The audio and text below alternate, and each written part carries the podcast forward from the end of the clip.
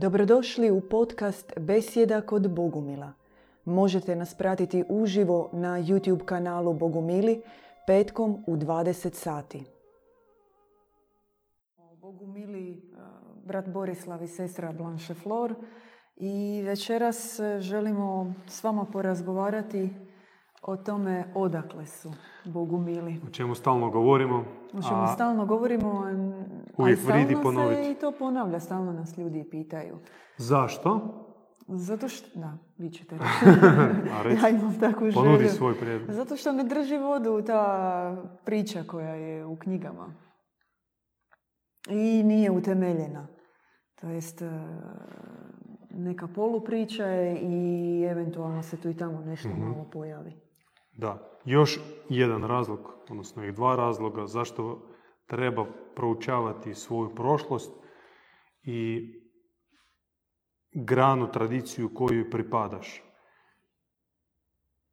Da pothvat, podva, podvig velikana ne ode u pjesak. Sumarna žrtva velikana kojih mi štujemo, uključno sa Isusom, Muhamedom, Zaratustrom i još ostalima mnogima drugima, pred- e, predstavlja veliku riznicu.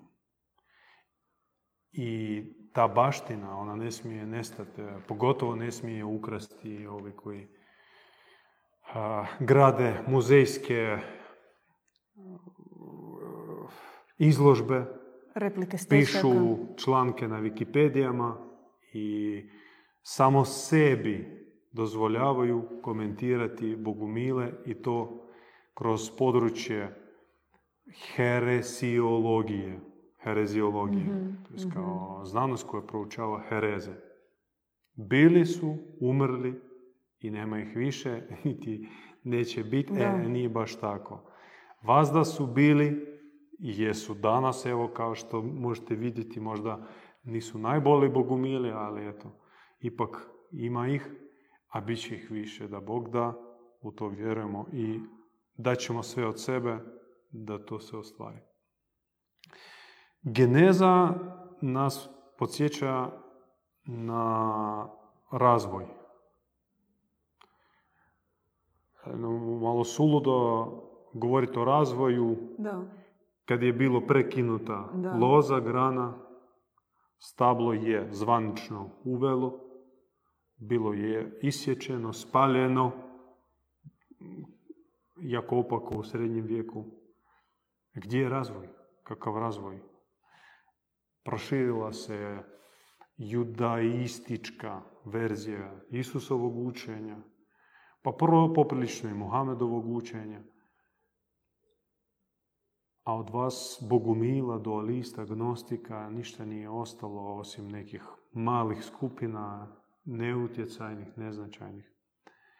Međutim, i to je isto razlog e, proučavanja tradicije, jer vidiš da nije sve bilo ono što ste rekli, baš tako kako pričaju, nije, Mhm. nije uvijek prevladavalo zlo, zla strana, bilo je unatoč svemu, unatoč e, i ljudskoj prirodi i općenito zakonima e, fizike i materije općenito, postojale klice dobrih zajednica, dobrih pokreta, dolazili su veliki učitelji, svjetiljke na zemlju i toga je bilo. I bilo je snažno, prisutno i možda sad u nekih narednih 40-50 minuta mi ćemo pokušati malo na skokove Da. proći od početka do naših dana ili od danas u prošlost. Vredi svakako spomenuti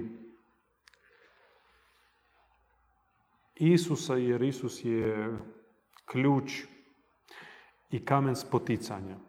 Istovremeno, paradoksalno. Da, zato što oko njega se tuku muslimani i kršćani, njega pljuju i zbog njega zamjeravaju židovi, Mhm. što je kao otpadnik od sinagoge, koji je uzrokovao najveći progon židova. Ali malo ima ljudi na zemlji kojega Isus ostavlja ravnodušnim. Točno. On jeste fenomen, neupitan, može se oko njega raspravljati, ali neće se mimo njega proći. I zato je važan i zato on je tu ključ. Ko će, ko će ga posjedovati, ko će ga držati u svojoj ruci, Isusa, taj će njim otvoriti kutiju.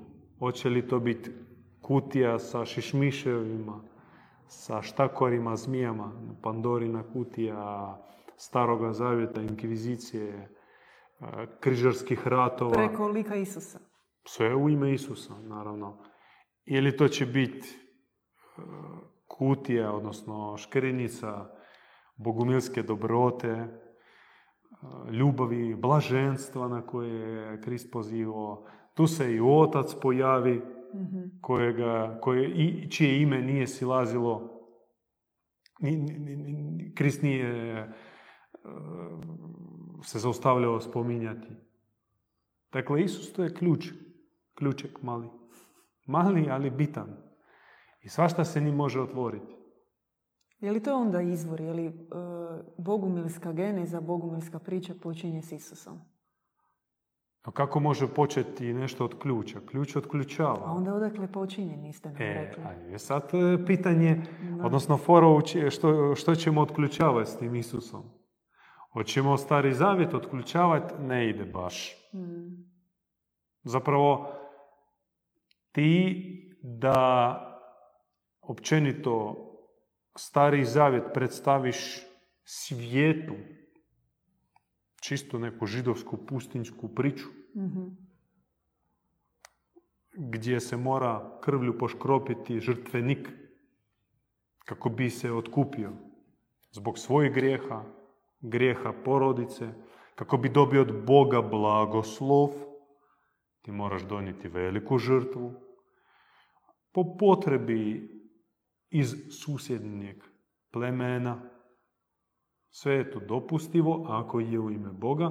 Dakle, stari zavjet kao priču koja nije baš i neka univerzalistička, nije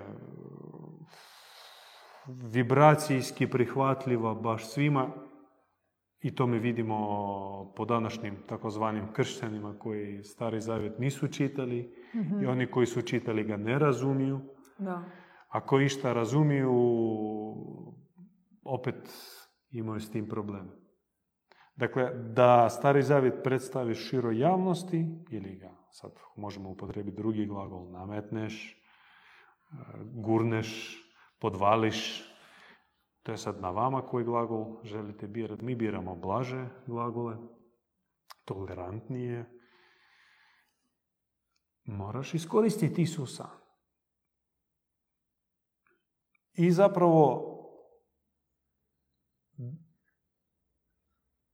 to što jeste katoličanstvo, pravoslavlje, protestantizam i još tisuće pod denominacija, podvrsta kršćanske ekumene. Ništa drugo doli kriptojudaizam. To jest Isusek kao paravan za stari zavjet. Koliko količinski novoga zavjeta nasprem staroga? Mm, zanemarivo. Zanemarivo, da. A to je priča o Bogu utjelovljenom, mm po njima po njima, po njima. Mi Isusa drugačije malo gledamo, vi valjda vam žulja pitajte kako daj, to mi sami kužimo. E da vi kužite, vi bi sjedili ovdje i pričali umjesto nas. No pošto vi gledate nas preko ekrana svoje televizije ili skrina mobitela, znači niste još sve skužili. Pa eto, imajte malo strpljenja, pa poslušajte, nemojte ići scrollat dalje. Doćemo mi do i našeg pogleda na Krista i, zašto on je za nas bitan i kako je on most koji nas povezuje sa puno starijom pričom prije njega i zapravo i objašnjava,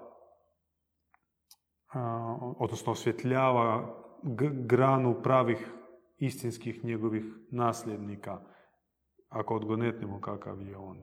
No mi sad kažemo kakav nije on. To jest on nije sigurno apologet staroga zavjeta. Od staroga zavjeta on nije ostavio, ostavio ni kamena.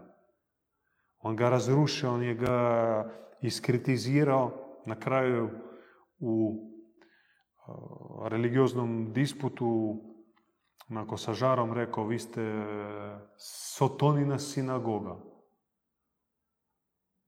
I sve o čemu vi pričate i sve što vi veličate jeste ko? Sotona. Da, vaš Bog je e, zmaj, vaš Bog je vrag, džavo.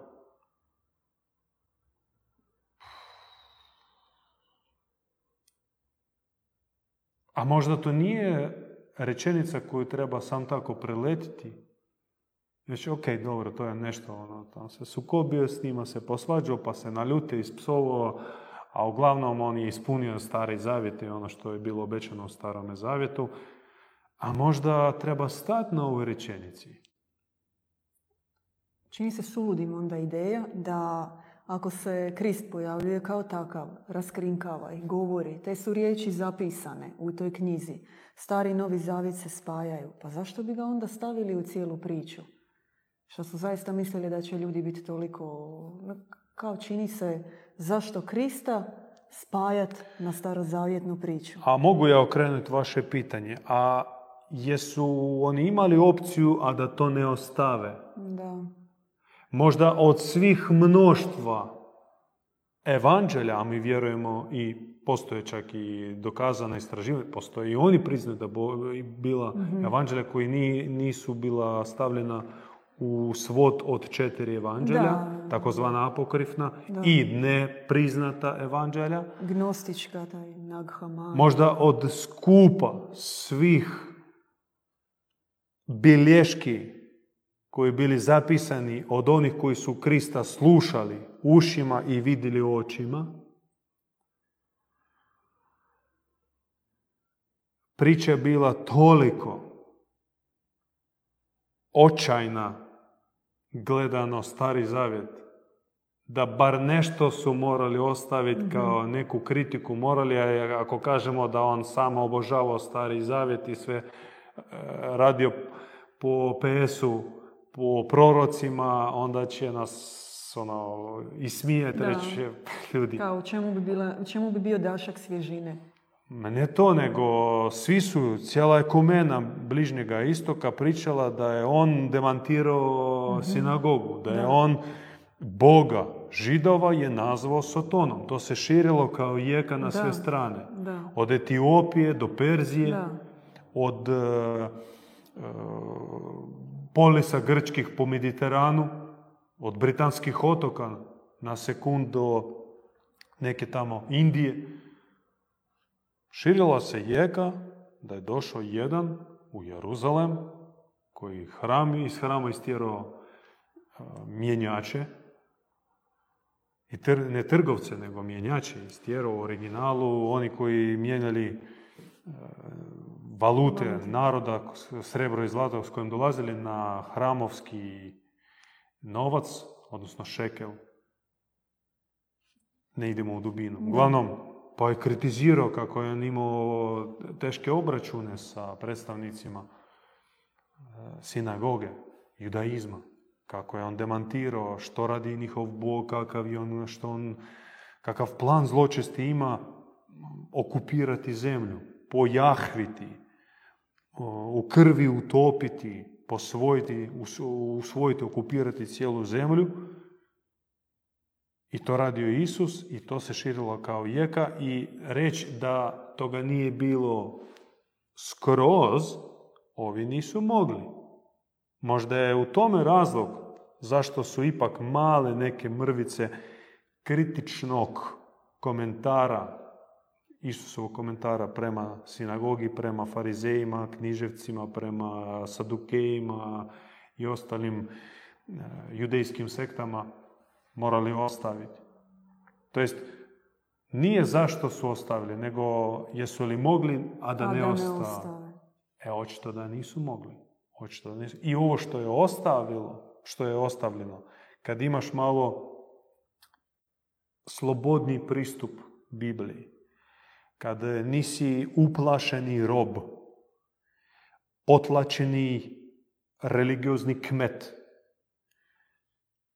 koji se boji postaviti pitanje, boje se ga uopće imati u glavi, a kamo li ga izreći, jer nema ambijenta za to, osim nekih protestantskih možda mm, smjerova gdje se oni proučavaju i diskutiraju u dominirajućim religioznim dogmama, katoličanstvu i pravoslavlju, diskusija je odsutna. Tamo nije se moglo uopće čitati Biblija još prije 70 godina. O kakvu diskusiji se može pričati. E sad, da se vratimo na Isusa i koliko su njega iskoristili da podvale ili nametnu starozavjetnu Jahvenu pustinsku priču krvavog žrtvenika Jahve svijetu, da pozabranjuju sve vjere naroda, sve religije, sva božanstva, sve kulture, sve tradicije, nazovu paganstvom, e, mnogobožjem, e, sotonizmom i teorijom i praksom mhm. Pokažu da se radi o čistoj invaziji i okupaciji i eliminiranju svega drugačijeg, iskoristili su radi toga Isusa, jer u suprotnom, da nema Isusa, onda ja kao predstavnik sa teoretski uh, neke srednjovjekovne pokrajine Ilirija, Ilirika, Ilirac, imam svoje božanstvo, mi dolazi propovjednik i priča mi o pustinskom Jahvi koji traže da se otkupim. Zašto? Da me ne kazni. Kako, što, ko? Ja bih rekao čovječe, evo ti kruva, evo ti vode, evo ti kreveta, odmori, pojedi i fino, ne, mm. i fino nastavi. Neka ti sa srećom. Hvala ti na ponudi. A kad nije to ponuda, nego moraš. E kad moram, onda neću. A ako nećeš, onda si otpadnik i tebe treba roknuti.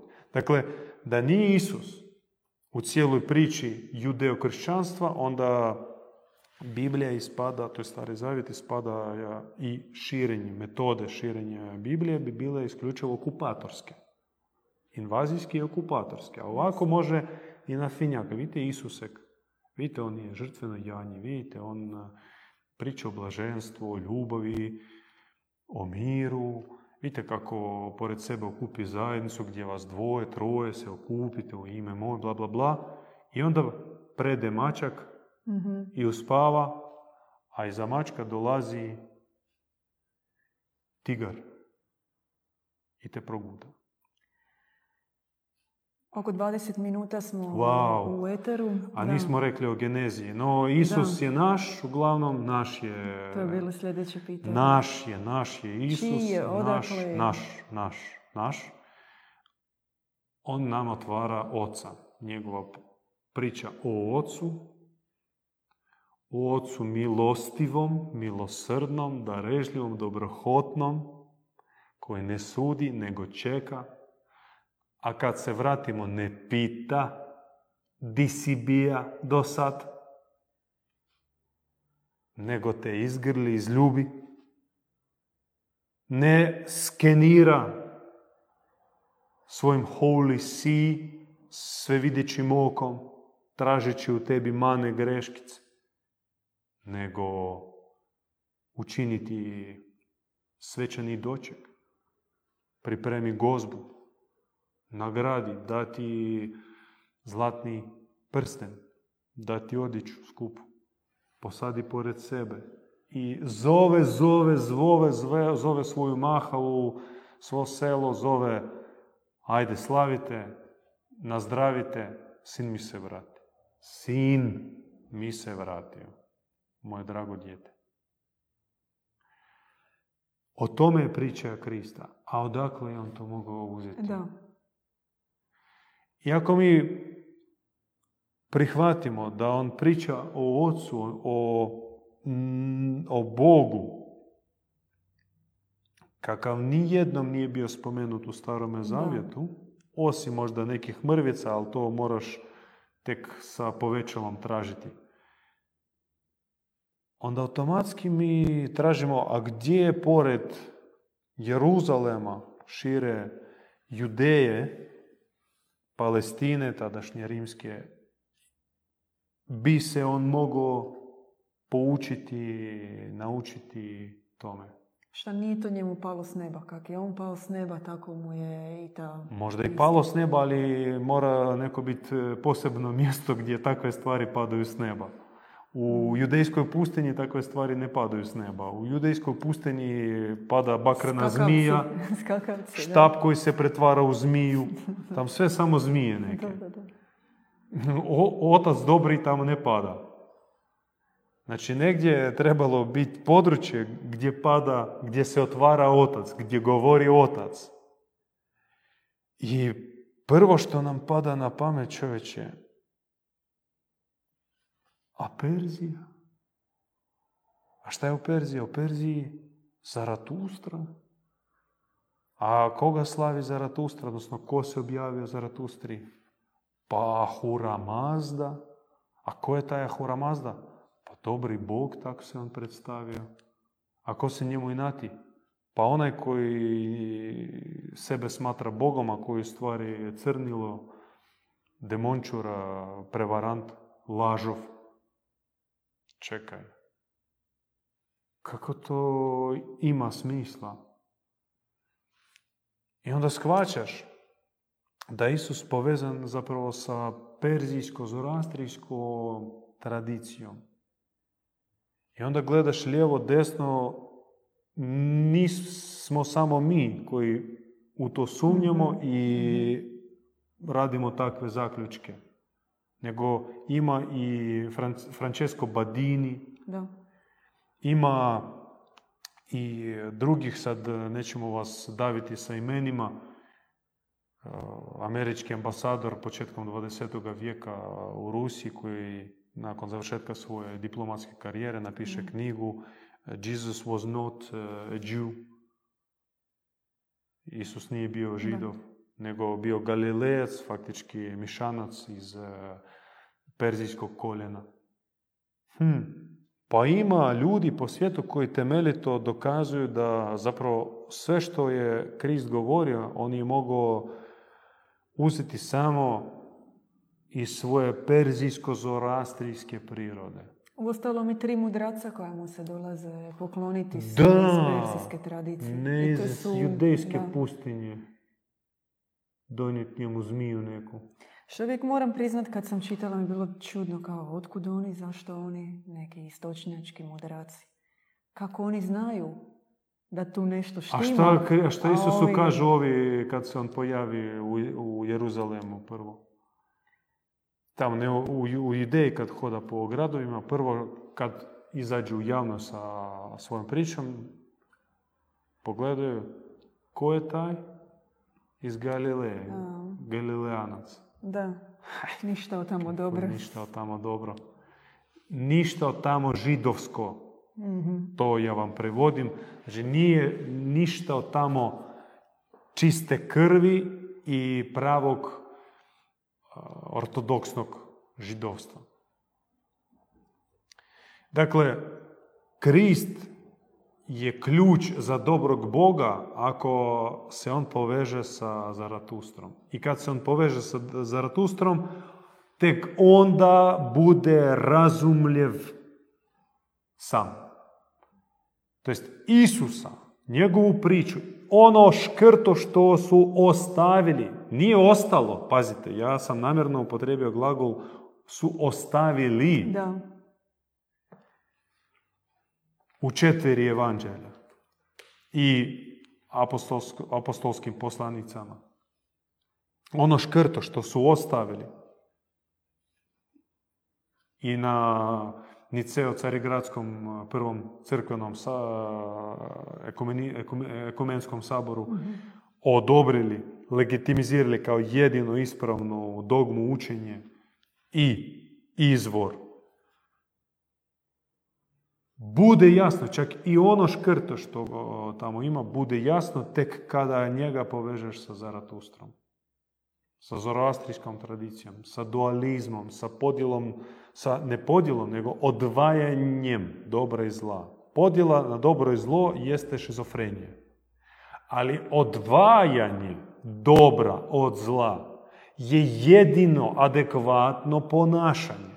Ako vi, brate, vi, sestro, ne želite odvojiti dobro od zla, možemo vama samo osjećati. Ako vi ne želite svoje dijete maknuti iz okruženja opasnosti, onda ste loš roditelj. Ako vi ne primjećujete očite loše stvari, onda nešto ne štima sa vašom savješću i svješću. Ali ako stavimo čovjeka u kontekst uh, ovih 2000 godina u kojima se preko te osnovne vjerske knjige to nije ni dogodilo, odnosno odvojilo se dobro od zla, onda tu zapravo i nema ništa čudno. Čovjek živi onako kako je već sve pomiješano. E, a nije baš tako.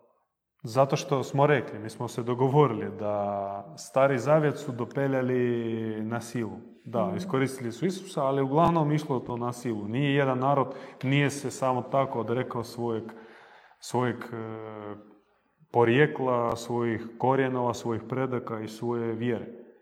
Nego to išlo ili na prevaru, ili na silu. Da. Mrkvom i batinom. Vatrom i mačem. Ili ponudama karijere, manjim porezom, e, za svoj, tako dalje. Dakle, Krista treba povezati sa Zaratustrom. mm Tek onda tebi bude jasno zašto on priča o kukolju i žitu, o jarcima i ovcima, ovcama. Zašto priča o e, ocu, kaže, govorim u njegovu ime, a vi ne možete ga skužiti, obraća se mm rabinima, jer vi ste od drugog. mm Mog oca vi ne kužite, ni mene nećete skužiti, jer vi ste od druga, drugog Boga.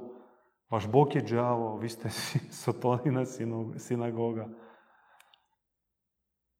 I puno e, dualističkih poruka, odnosno odvajanje dobra od zla i poruka o blaženstvu. Poruka o višnjoj ljubavi. Dati život za bližnjega, a ne iščupat mu oko. mm I izbit zub. Dakle, on je oličenje pravog zoroastrizma. Isus je bio Zaratustrin glasnogovornik. On zapravo, može se, možete upotrijebiti riječ kao novo utjelovljenje Zaratustre ako uzmemo to kao da. model vjesnika, pravoga vjesnika od istinskoga Boga. To jest, on dolazi i kao Zaratustra, i kao Krist, i, i dolazit će milijune puta. I govorit će o istinskome ocu koji je dobar, milostiv, darežljiv, dobrohotan. Koji tebi je sve unaprijed oprostio, Krist kaže, sve prašta. I teški grijeh, i teška zlodjela oprašta, i ne sudi osim hule. Što je hula, druga priča, drugom prilikom. Da. E sad, bitno nekako do nas povući paralelu, da. paralelu kojim putem išla prava Kristova grana istinskih nasljednika. Ima samo dvije opcije. mm Jedna opcija je Jeruzalem, Dobro. a druga je otvorena preko drugih središta, žarišta. Ako uzmemo prvu opciju Jeruzalema, onda tu moramo svrstati Petra, Šavla, kojem Krist kaže makni se Sotona. Tu moramo smjestiti Pavla, odnosno rabina Šavla, koji je bio opaki progonitelj, a onda se kao navodno preobratio i najviše zla učinio za Isusa, više od e, onih koji su ga razapeli. Pošto njega su svojim glavurinom čelavom povezao, zavezao sa starim zavjetom. E, jer zapravo veći dio problema se događa nakon toga. Da. Kao, I onda Jeruzalem, onda tuči se za Jeruzalem, onda idemo u križarske ratove radi Jeruzalema, onda istočna, zapadna obala, onda to se sve mhm. ponavlja i ponavljat će i to će se kuhati i dok nas sve ne uništi. Ako Jeruzalem uzmemo kao središte Kristove baštine, Kristova nasljeđa. No, ako uzmemo drugu opciju, otvoreno, i sad nju pokušamo suziti na neke točke,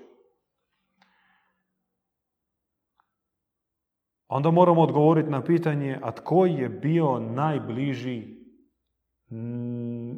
Isusu, ko je njega najbolje razumije, tko je najadekvatnije shvatio njegovu poruku i mogao to učiniti.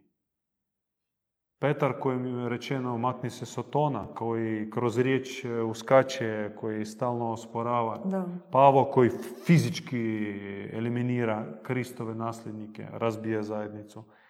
Ili netko drugi možda, spomenuti čak u tim evanđeljima. I ako mi odgovorimo na to pitanje iskreno i nepristrano, nam će puno se toga razbistriti. Tko je spomenut kao najmiljeniji Isusov učenik? Ivan, apostol. No, je li Ivan uh, onaj koji najbolje Isusa shvatio? Majka. E sad vi ste rekli majka. Marija, Marijam, Merijam.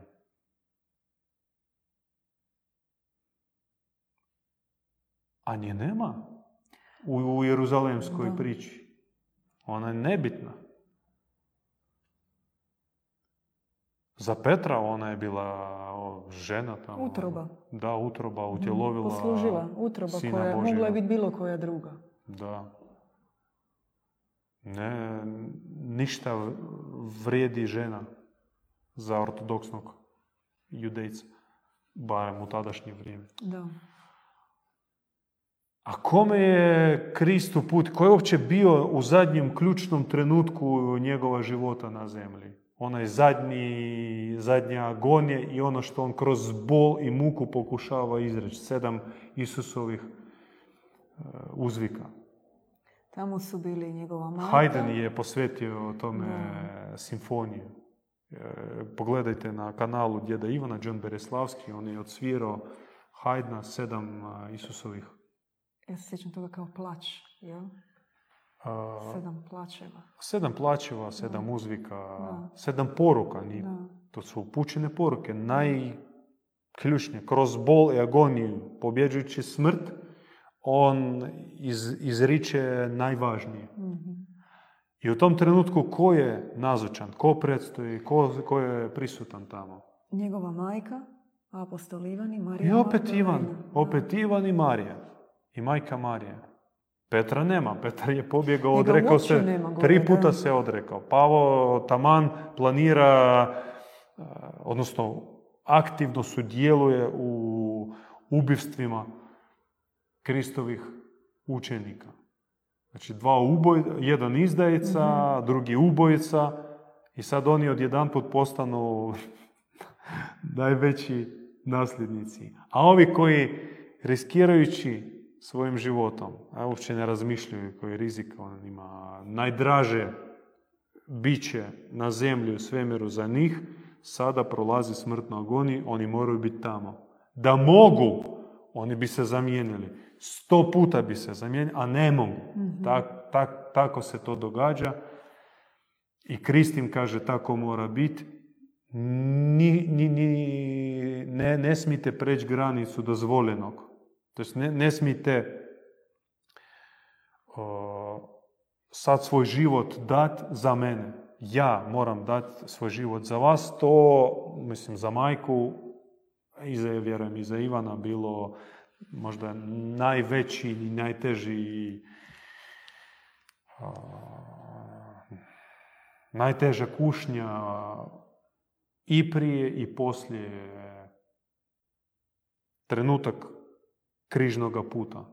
Da. Vidjeti kako krvari njihov miljeni, voljeni Krist i ne smijet a, Da.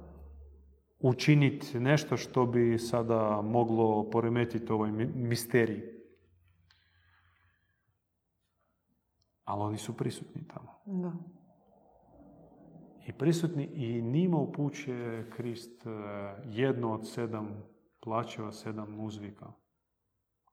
Kaže, majko, evo ti. Koga? Sina, Sine, evo ti, majke. majke. I ove dvije ključne osobe koji su prisutni u ključnom trenutku Isusovog svjedočanstva čak priznatom od strane ortodoksnih judeja kršćana Oni su najnepoznatiji u cijeloj priči. najzanemareniji. Da, Posebno Ivan. da.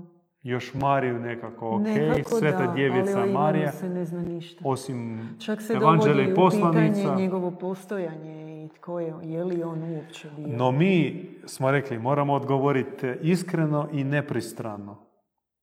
I u ključnom trenutku Isusova i zadnjem i ključnom trenutku njegova svjedočanstva, njegova zemaljskog bitka, prisutni su u toj priči, u tom trenutku, u tom najdramatičnijem trenutku dvije osobe, Ivan i Marija. I ako mi to priznamo sebi, iskreno i nepristrano, Mhm. onda mi pođemo tragom Njihovim tragom, da. Ivana i Marije. Gdje su oni pošli? E, taman je to bilo moje sljedeće pitanje. Negdje smo pola sata otprilike u eteru. I 40 minuta. 35, da. Malo smo A, kasnije, kasnije, počeli, da, da. Znači, zanima nas što se događa nakon Jeruzalema, gdje oni odlaze? Gdje oni odlaze? onaj tiktoker. Gdje oni odlaze? Di? Gdje, di, di Pa odlaze? u Efes. A, tu smo, Efez. Nego gdje? Zašto Efez? Je li ima, ne? je li slučajnost, je li taj grad bio Imate slučajan? još debilnih pitanja. Imam, pun, njih. Moram postaviti to pitanje. Iz današnje perspektive Efez Naj, ništa ako želite znači. postaviti nekom uh, pitanje daveža, pitajte ga zašto. Evo. Od, ovo je bio sada tretma, e, znači trening, radionica, uputa za debilizaciju sugovornika. Pitajte ga zašto. Tim ćete ga udaviti Dobro, ili ćete ga isprovocirati to je bila namjera, da. na povećanje srca. Ja, ja vama zapravo pomažem Da. u vašem Ili će vas, a, ili će postati boli čovjek ili će vas poslati u tri pitke vode. Da, ja vjerujem u vaš duhovni napredak. Da, ok. Ostavimo pitanje Ok, zašto, neka visi u zraku, dobro. gdje su pošli. Dobro. A pošli su u Efes.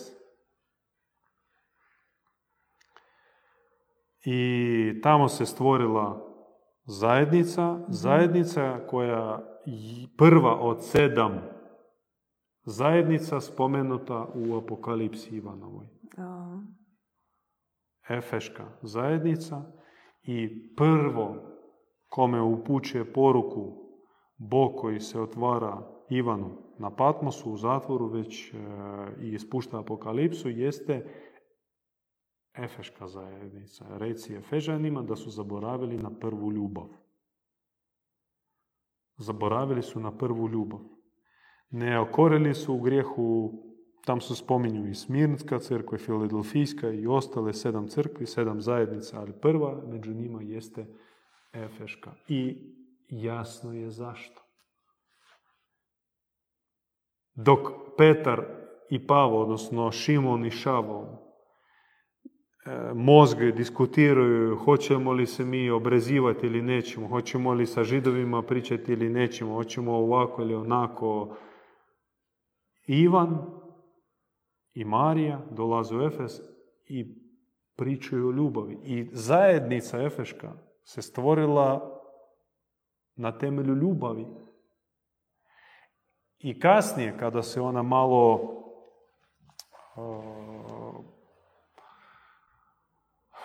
zaglibila ili malo skrenula sa puta ljubavi, a zašto? To sad ima priča. Nije slučajno dvije godine Pavao bio u Efezu i nešto tamo radio dok nisu ga istjerali. Ali ono na što poziva Bog ustima Ivana, Efežane, Efešku zajednicu, da su zaboravili na čemu su osnivane. mm A temelje se na, na ljubavi. Zaboravili ste na prvu ljubav. Dakle, Efez pojavljuje se u priči. Efez je spomenut u Apokalipsi, najvažnijoj knjizi čak za judeo-kršćane. Najvažnija knjiga u smislu, ona završava mm životnih tijek na zemlji, općenito povijest Adamovog roda. Što će biti poslije, o tome ima dosta mm, i diskusiji, promišljanja i ne zna se što će biti poslije, ali ona kao neki završetak, eshatologija. Da. Test zadnji. I tamo se spominje Efez. I spominje se kao prva zajednica Efeška. Ne Jeruzalem, nego Efes. I tu se pojavljuju dva žarišta, dva pola, dva, dvije točke od koje idu rastu grane. Jedna kojoj pripadamo mi, koji su pripadali srednjovjekovni bogumili, katari i još mnogo naziva za oni koji nisu pripadali ni pod Konstantinopol, ni pod Rim, ni pod ostale mm, jezgre jeruzalemske, Petrove i Pavlovske grane. Dakle, Efez je mjesto iz kojeg je se raširila loza dobra, loza ljubavi, loza očeva, loza plodna, loza bratska, loza mirna, loza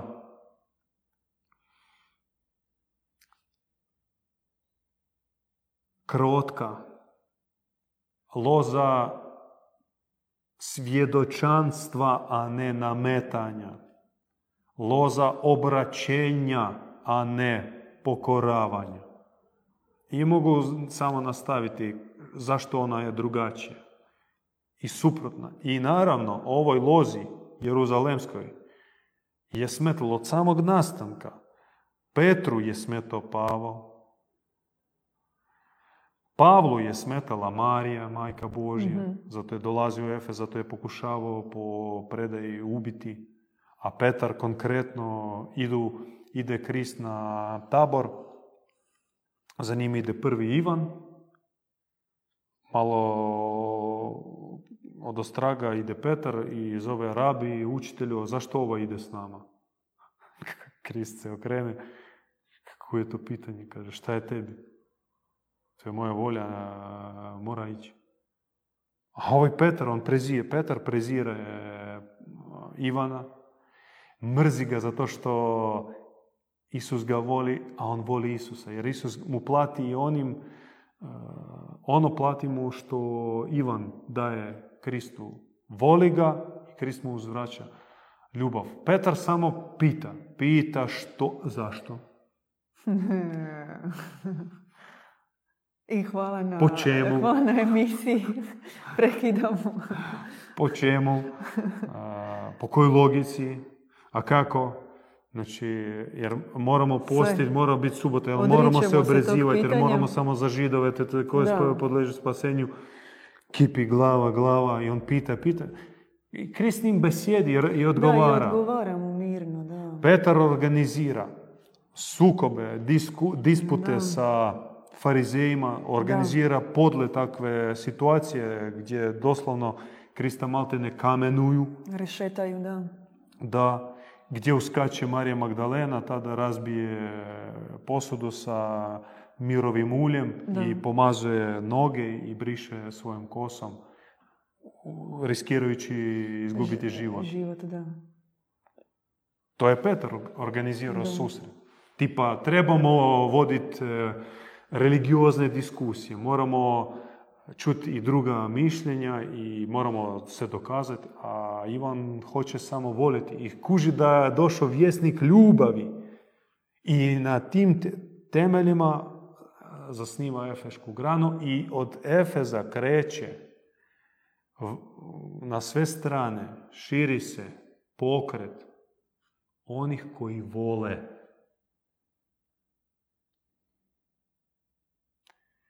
Postoji jedna verzija uh, prijevoda riječi Bogumil, da je to uh, staroslavenska adaptacija riječi Ivan. Ioan, Ivan, sa aramejskog se provodi kao uh, Bogu dragi, Bogu mili. Mm. I Bogumili kao Ivaniti u stvari. Genijalno. Ne Petrijanci, nego e, Ivanovci. Ivaniti. I onda tako teče vrijeme, onda Efeška, Efeški pokret raste i jako dobro prihvaćen u svim kulturama. I među starim Slavenima, i u Indiji, u Perziji, i u, Efio, u Etiopljana, u Kartažana, Finičana, tadašnjih već, e, ko su tamo bili potocima, i u Keltiberaca, današnjoj Španjolskoj, tamo gdje je Sveti Jakov otputovao, ili Sveti Josip Arimatejski na Britanske otoke. Dakle, nema zemlje, nema naroda skoro gdje nisu bili prihvaćeni, jer bili su mirni, pitomi, Da. i oni su svjedočili ono o čemu pričali, pričali o ljubavi. Nikog nisu pozivali na neke žrtve, krvne otkupljenje, što ih Bog će suditi i Ili kazniti. uopće dolazili ko inkvizicija. Apsolutno. I nisu prihvatali kao, eto, budite s nama, eto, bujrom izvolite. Nikom ne smetaju Boži dobri ljudi. I tako se stvarile zajednice po, po čitavoj Euraziji.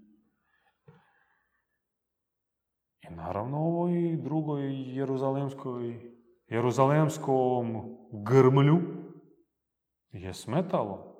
Tom korovu je smetalo što cvate uh, ružičnjak, Ružičnjak, da. miomirisni.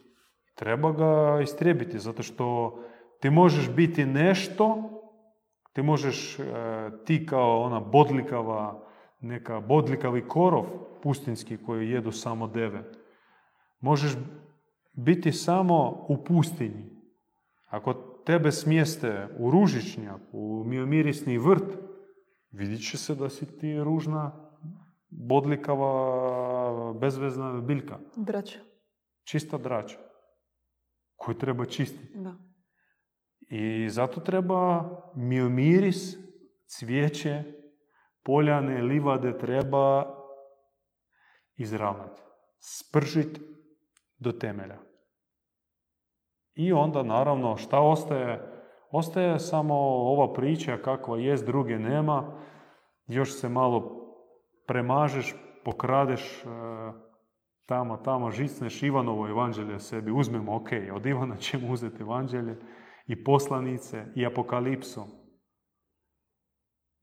Jer nešto mora biti. Mhm. A da sve što ima u Novom Zavjetu smješteno u Ivanovo evanđelje, poslanicu i apokalipsu. Mhm. Sve što vrijedi čitati. Dakle, počinje progon, eliminiranje, negdje je to išlo brže, negdje sporije, ovisilo o terenu, gdje god mogli stići. Uglavnom išlo po logističkim putevima, rimskim putevima, po obali. Pa tako se čistila prvo obala, ako na ovom području Jadranska obala, Mediteranska šire. Da. I onda pomalo redarskim akcijama prodi- prodiralo se unutrašnost u- na kontinent.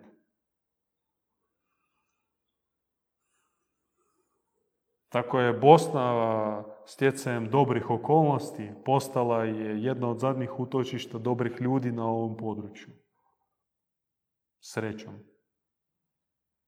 I oni su mogli biti tamo faktički do 15. vijeka i sa dolaskom Turaka oni su se podijelili, neki su se spustili dole u Dalmaciju, uglavnom na otok išli odmah preko Da. obale.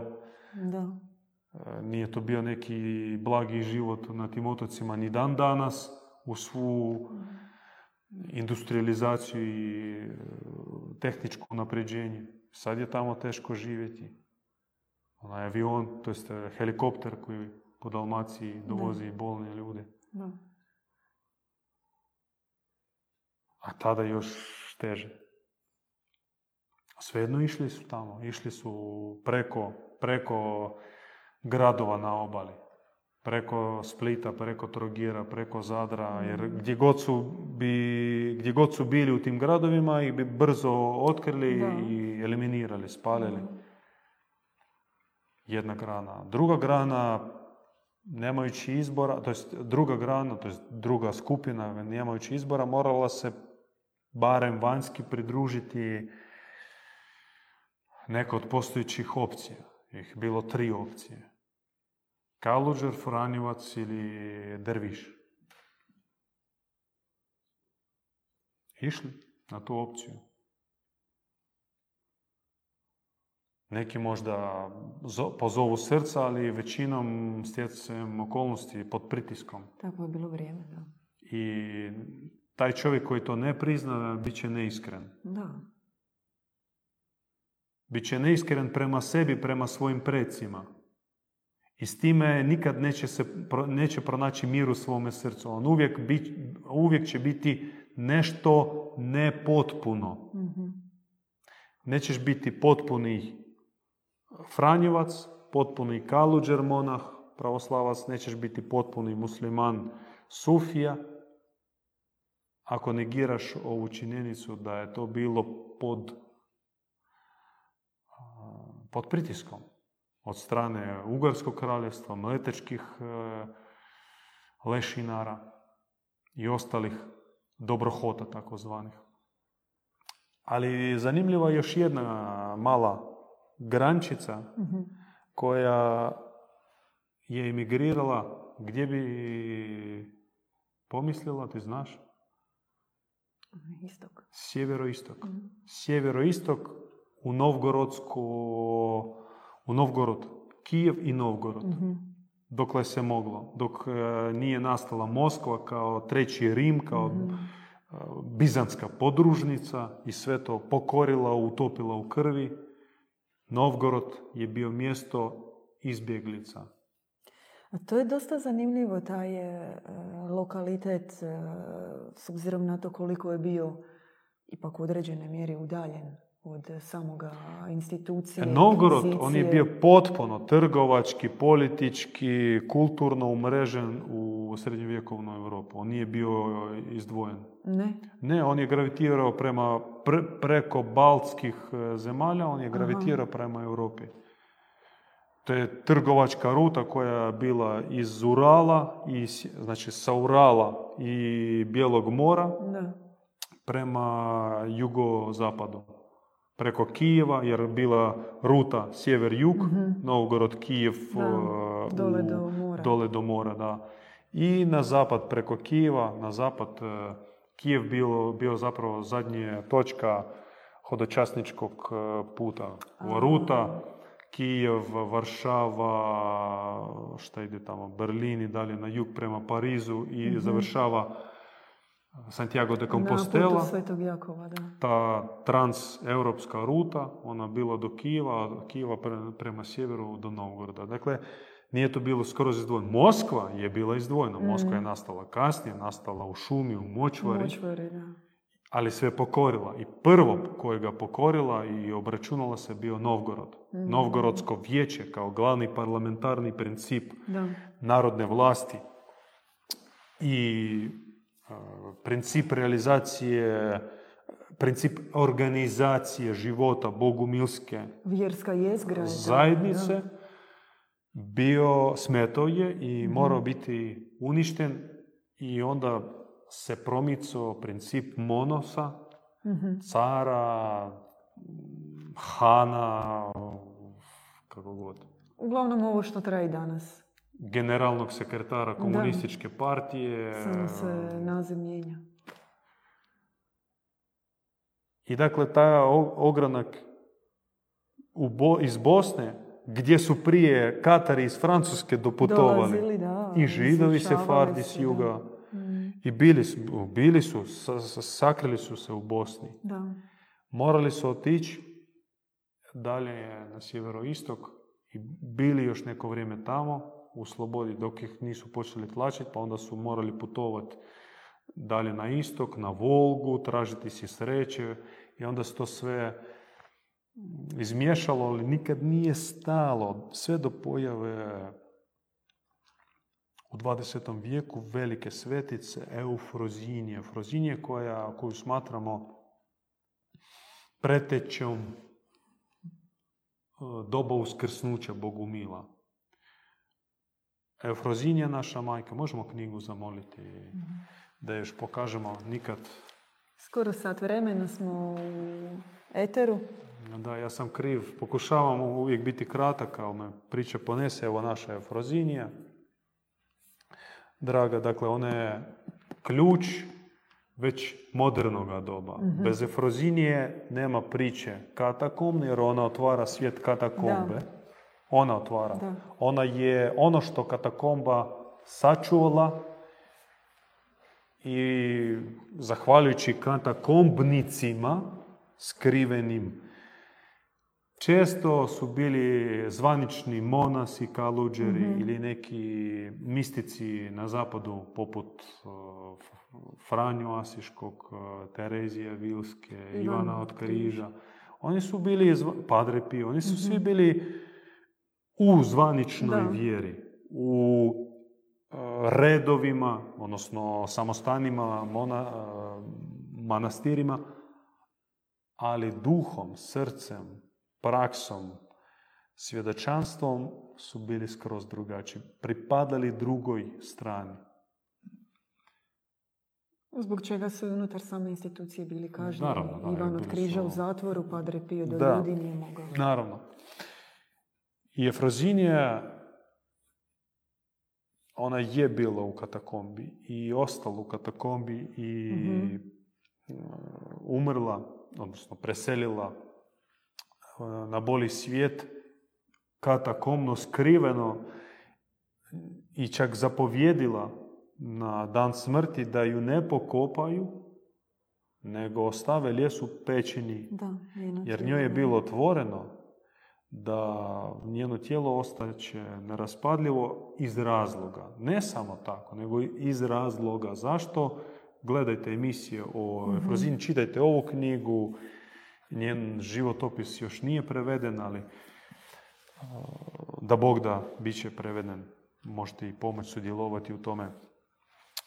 No, ona je bila u katakombi i ostala u katakombi, ali onu, onaj sukus katakomb, katakombne svetinje, koje su oni prenijeli kroz vijekove, kroz dramatične situacije, kroz situacije kada mogli uopće nestati i izgubiti se, ipak to uspjeli, ona sukus mističnog znanja i prakse, prakse što je jako bitno, prakse, dala svom voljenom, miljenom učeniku Ivanu.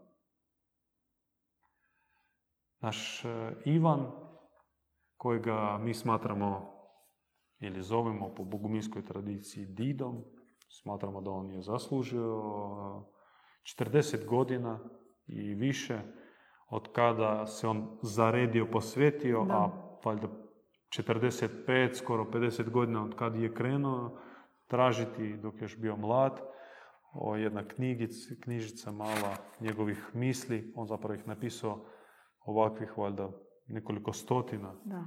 To je sabrano u spis koji mi zovemo bogospis od 200 tomova, 200 svezaka po tisuću stranica svaki njemu prenijela.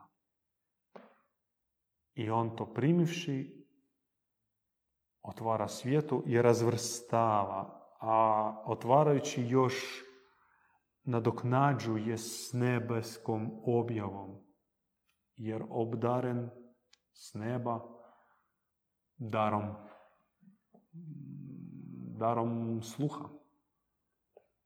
Darom sluha i darom oka. Vida. Što čovjek u potencijalu ima, odnosno imao je, izgubio je i mora si vratiti. Dar sluha i dar vida. Boga vidjeti i Boga čuti. I samo od takvih ljudi poput Didivan mi to i možemo postići. Jer ako slijepac uči od slijepoga, on zauvijek će ostati slijep. Ako onaj koji ne zna hodati, gleda onog koji isto ne zna hodati, leži pored njega, neće naučiti hodati. To tebi Bog šalje poslanike kako bi mi se naučili hodati, slušati, vidjeti Boga. Sad možemo mistični glagola da. A spomenuti naše, jako puno. A naše gledatelje konkretno zanima kako i kada se može uživo susresti Dida Ivana u skorijoj budućnosti. moguće, moguće. Moguće. Gdje i kada, javite se privatno pa ćemo vas uputiti. Jeste li imali još koju poruku? Mene treba zaustaviti jer ja imam još, jer uvijek me žulja da nismo rekli sve što treba, ali stisnuti smo formatom. Da. I vi bi trebali biti strogi. Navigatori reći dosta. Da, ili dosta ili još nešto ima. Se, nažalost, meni isto samo je teško reći dosta. Uglavnom, gdje je divan i od njega krećemo mi. Da. Jer e, da nema njega, nema nas, a da nema Efrozinije, ne bi bilo njega. A Efrozin je postala taka zahvaljujući svome učitelju, starecu e, Amfilohiju, kojega su prvo istjerali iz manastira Počajevskog u Ukrajini, ali kada nakon njegove smrti i prvo što on okupio puno ljudi, puno pomagao i bio iscijelitelj, kada na njegovom grobu počeli su se događati čudesa, ljudi su mhm. počeli iscijeljivati, oni su došli ekipa crna sa lopatama i motikama, iskopali njegov grob, izvadili e, njegove moći i fino su ih u kariolama odvukli nazad u manastir i tamo su napravili sarkofag i sada kao amfilohije od uvijek pripada manastiru. Da. I to rade, to rade, to rade svima. Koji funkcionira svim istinskim svecima. Da. Šutiraju ih, tlače, proklinju, pokušavaju ubiti ili faktički ih ubiju, a kasnije sebi, pri sve to je bilo sa svetim Saraf, Serafimom Sarovskim, ako nas gledaju ljudi iz pravoslavnog područja, znaju ko je taj. On je bio heretik, prognanik i njega su pokušali ubiti. I samo zahvaljujući carice Aleksandri i, i caru Nikoli, njega su kanonizirali i tome se protivio senot pravoslavne crkve. Ali carskom voljom on je naredio. I takvih ih puno bilo. Prognanik, opljuvan, potlačen, etiketiran, prebijen, polomljen, pregažen, zabranjen u govoru i služenju, zabranjen njegov dar s kojim on došao ljudima. On to ne može javno predstaviti pomoći ljudima kao svetac. Sve to unatoč, a ne zahvaljujući instituciji. To vas da bilo tako, a kasnije kad umre, a on je naš. On je naš. Gdje je on bio? Na, na terenu čije biskupije? Pa naše. Pravoslavne. Ništa, Znači nama pripada. Ništa Ili katoličke, znači naš je. Ništa drugačije nije sa Didom Ivanom. A šta će onda biti kasnije? Isto će se preokrenuti priča. Ja sad postavljam hipotetsko pitanje. Odmah da perem ruke. Šta će biti, mi ne znamo, uglavnom ima njegov uradak veliki, 200 tomova, koji su već prošireni po svijetu, na više lokacija, fizički, kažem, fizičke knjige. Ih ima više primjeraka. Pod ovo, kolekcija knjiga, 200 tomova, nalazi se u više zemalja. Ih nije lako pronaći pronaći, eliminirati. Dok li ima struje, taj isti bogospis postoji u digitalnom obliku, Mhm. dok još nas a, nuklearnom a, nuklearnim buzdavanom ne tresnuli po glavi. Zato to je prvo. Što ostaje poslije njega? Drugo, ostaju oni koji ga slušaju, koji ga prate i koji s njim rezoniraju i koji od njega, koji postaju nalik njemu. Prepoznati u našim zajednicama kao oni na kojima se vidi otisak njegovog duhovnog dara, koji sami postaju nositelj dara. Mhm. Možda pojedinačno svaki od nas ne može se poravnati sa njim, Da. on je fenomen, ali Apsolutno, da. kad smo na okupu,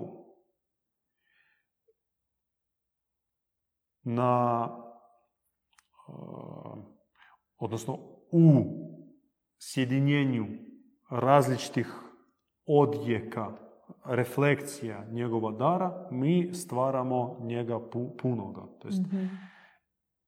Didivan, on živi u nama. Dar njegov, dar. To jest, djedivan je Boži poslanik. On je i čovjek, ali i Bogom nadareni um, fenomen, taj dar, očitovani dar. Takav je bio Krist. Mhm. On je bio čovjek. Čovjek. Ali bio je dar. Takav je bio Muhamed, takva je bila Efrozinje, takav je bio Zaratustra, takvi bili, takvih je bilo puno. Oni su ljudi, ali su i dar. Kako se to ispreplete, e, jel treba odvajati ili ne? Mhm. Jer mi možemo naše misli odvojiti od našeg e, porijekla, od naše prakse. I da i ne. Da. Jel, u, jel zaista vrijedi ona komparativistička književna teza koja mi osobno uvijek smetala, ne znam kako tebi, da remek dijelo se treba posmatrati odvojeno od e, autora. Mhm. Mm, Možda ja sam bio klinac maksimalist, ali u školi ja bi pozvizdio kad bi znao kako je bio autor i sad e, ja moram njegov e, roman čitati kao neki moralni zaključak iz toga izvući. A znam da on je e, švaler, Alkos, pedofil. da. A ne remek dijelo se gleda odvojeno od autora. sve dječje priče i bajke su uglavnom napisane teških manijaka. Razmislite kad budete Meni dječici svojoj za laku ne, noć nikad nije čitali. pila vodu i ne pije dan danas i gledajući djeda Ivana, imajući pristup njegovim tekstovima, 200 tomova, mi htjeli ne htjeli uspoređujemo sa njim Da. i imamo sreću što ga vidimo uživo. Da. I možemo posvjedočiti da raspon Da. raspon između objave koje se spušta, njegovih komentara, mističnih ozarenja i njegova života, njegove prakse, Iskustva i svega. jako malo. Da. on je čovjek, da, kao svaki čovjek ima slabosti i trenutke uspona i trenutke pada. Ko to nije, nek prvi baci kamen u nas. Svi ćemo takvi biti, jer ona, mi posjedujemo ljudsku prirodu u sebi, a još i onu dublju životinsku prirodu koju moramo pobjediti, bešti u sebi. No taj raspon između njegova života i nebeske objave koje se spušta, on zaista minimalan od svega što imamo mogućnost vidjeti u svijetu. Od svih. Je, njegova bogospoznaja, svjedočanstvo, njegova iskustva i osobne promjene duhovnog napretka u svakom smislu. Nisu prazne riječi, nego sve što je u bogospisu je njegovo svjedočanstvo i iskustvo. Da. I mi čeznemo za time da raspon između nas, bogumile, evo u hudicama, finima, obučenima, koji vama propovjedamo faktički kroz YouTube, i našeg svakodnevnog života se smanjuje. Da. Prvo to ide po obećanjima. mm Mi obećamo, to je deklaracija namjere. Želim biti samo skupljač duhovnih, duhovnog bogatstva, nezemaljskog, to se zove neposjedovanje mm ili duhovno siromaštvo. Drugo, biti čedan, čist, a ne bludnik, požudnik. To je isto deklaracija namjere. To je namjera krotiti, bešti u sebi. I treća, treće obećanje, obećanje živjeti za brata, odnosno sestru, a ne za sebe isključivo. Opet kao namjera izaći iz trulog, smradnog, egoističkog eh, jajeta. Prvo ide kao namjera, odnosno obećanje, a onda kroz praksu se to realizira. I Bog izlazi u susret tvojoj namjeri. No nikad neće ako je nemaš. Ako ne deklariraš namjeru, ako nemaš je u srcu, ako samo žalopojke pjevaš, kukulelaš jao meni kak bi bilo, kako kaže naš brat Dajan, šbbkbb. Šta bi bilo kad bi bilo. I nikad neće. I nikad kraja tome šbbkbb. Bog izlazi u susret samo onima koji svjedoče namjeru. I obećanje naša, to nije neka magija.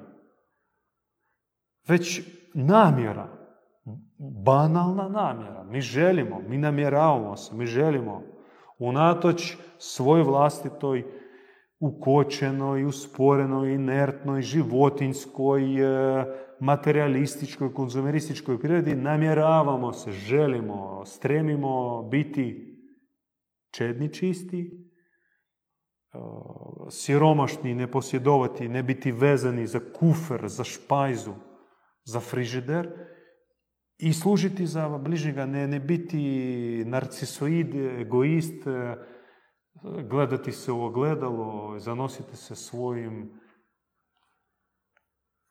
postignućima ili negativno, perverzijski gledati u ogledalo i pljuvati u njega, fuj kako sam ružan. Mm. I fuj ne mogu gledati. Jedno i drugo je perverzija. Nego u bližnjemu pronaći smisao. Koliko je sretan čovjek koji to osjeti, doživi i osjeti lahor Božji u leđa, vjetar u leđa, kako Bog odmah dolazi u njegov život, pomaže mu da realizira svoju namjeru. Jer to jeste Božja zapovjed i Božja namjera. Nas spojiti, ujediniti, koherentno spojiti, uvezati u jedan čilim, u tkivo božanske blagodati, božanskih i oblak milosni. I je varijanta efeške zajednice. Oni koji su vjerni prvoj ljubavi, koji su osjetili. I... Zaratustra, Krist, Efez Marija Ivan, tu još Mani Mohamed, srednji vijek, cvijet, onda odlazak u katakombu, tragični i dramatičan period, onda je Frozinija sa riznicom izlazi u susret Didu Ivanu i Did Ivan glasno govorno, glasno i hvalo spjeva, slavoslovi, slavoslavi svevišnjega i otvara riznicu, svijetu dođite i rabite, dođite i zemite darove, bogatstva. Iz riznice koja je stara, nakupila se, nagomila se tisuće godina. Ako niš drugo, dođite barem u posjet pogledati. Sljedeći tjedan u Zagrebu. A šta je to ono svoj prst tome nevernika staviti, ponjušati, pomirisati, polizati. Pitat ono. zašto? Ako čovjek je emperista po, po naravi, štaš? On na riječ ne vjeruje, on mora doći tebe, pljunut, šamar ti opaliti da vidi kakav si ti Isusov Da. učenik. Hoćeš li mi drugi obraz okrenuti ili Da. nećeš? Možda naleti na još nekog na nižem duhovnom stupnju koji mu uzvrati. Jadan takav, bolje dolaziti sa iskrenom namjerom, sa, jer da. takav neće ni doći. Prošla su vremena progona. Neće. Bog kaže, rekao stop, dosta, neće biti više progona za njegove, dosta. Onaj progon koji su prošli, naši velikani, posluže da obogati riznicu, ona je sad prepuna, sad je treba realizirati. Da. Sad je razdoblje, čekajte tisuću godina i više realizacije nakupljenog bogatstva. I onaj koji se pridruži bogumilima, on se ne pridružuje mučenicima, on se pridružuje bogatim poklanjateljima, onima koji će poklanjati, oni koji će iz srca davati, oni koji će voditi, oni koji će oplemeniti ovaj svijet. Mi to govorimo razumijeći karizmu, dar koji nam se nudi i koji mi se mučimo, trudimo um, u sebi zadržati, odgovarati njemu. Da. Ne govorimo mi o sebi takvima, da, da, Mi govorimo o daru, ono što se o spušta, karizmi. da. Jer i Blanche Flor, i Borislav, i Daen, i svi, svi kojih vi gledate na youtube to je dar. Da. To je jako važno za razumjeti. I takvih, e, i to je dar još u tek u samom svom Da, početku. kojeg već sutra ne mora biti. Može i bit će ga. Može i bit će ga, ali je ne mora svetinja. biti? Ne, hoću reći da i mi sami a, trepetno prema tome pristupamo, baš zato što je dar. Što Dar nije... se mora umnožavati. Da. Djed Ivan se umnožava, on se širi, on se množi. Nema nestanka djedu Ivanu, nema nestanka Blanche Flori. Blanche Flor, prerano ti Jel? planiraš. Onda okej. To su još naše neke traume, Traumice, komplekse, da. kao ono, ponizno. svjesni smo svojih mana, Jasno, da. Slabosti stranu, da. i da, nismo mi uh, zanesenjaci neki. Ali svjesni smo i dara koji smo dobili i taj dar se mora umnožavati, jer mi nismo ga realizirali ni 1%. Točno. Nam još predstoji ga realizirati kroz trud, kroz Da. napor. I to čeka svih koji se pridruže bogumilima. Bogumili su modernisti trećeg tisućljeća. Sve religije, duhovne škole usmjerene su u prošlost, bogumili su usmjereni u budućnost. Razdoblje bogumila tek počinje. Da, živimo u vrijeme duhovne revolucije. Sad ja znam da to nekog će iziritirati, Neka. isprovocirati, a šta sad? Do Mir vašim srcima, budite genetičari od geneze, razvijajte se, budite gnostici od gnoze, spoznavatelji. Pitajte i čak pitajte zašto. Da. Slušali ste besjedu kod Bogumila. Pratite nas uživo petkom u 20 sati na YouTube kanalu Bogumili.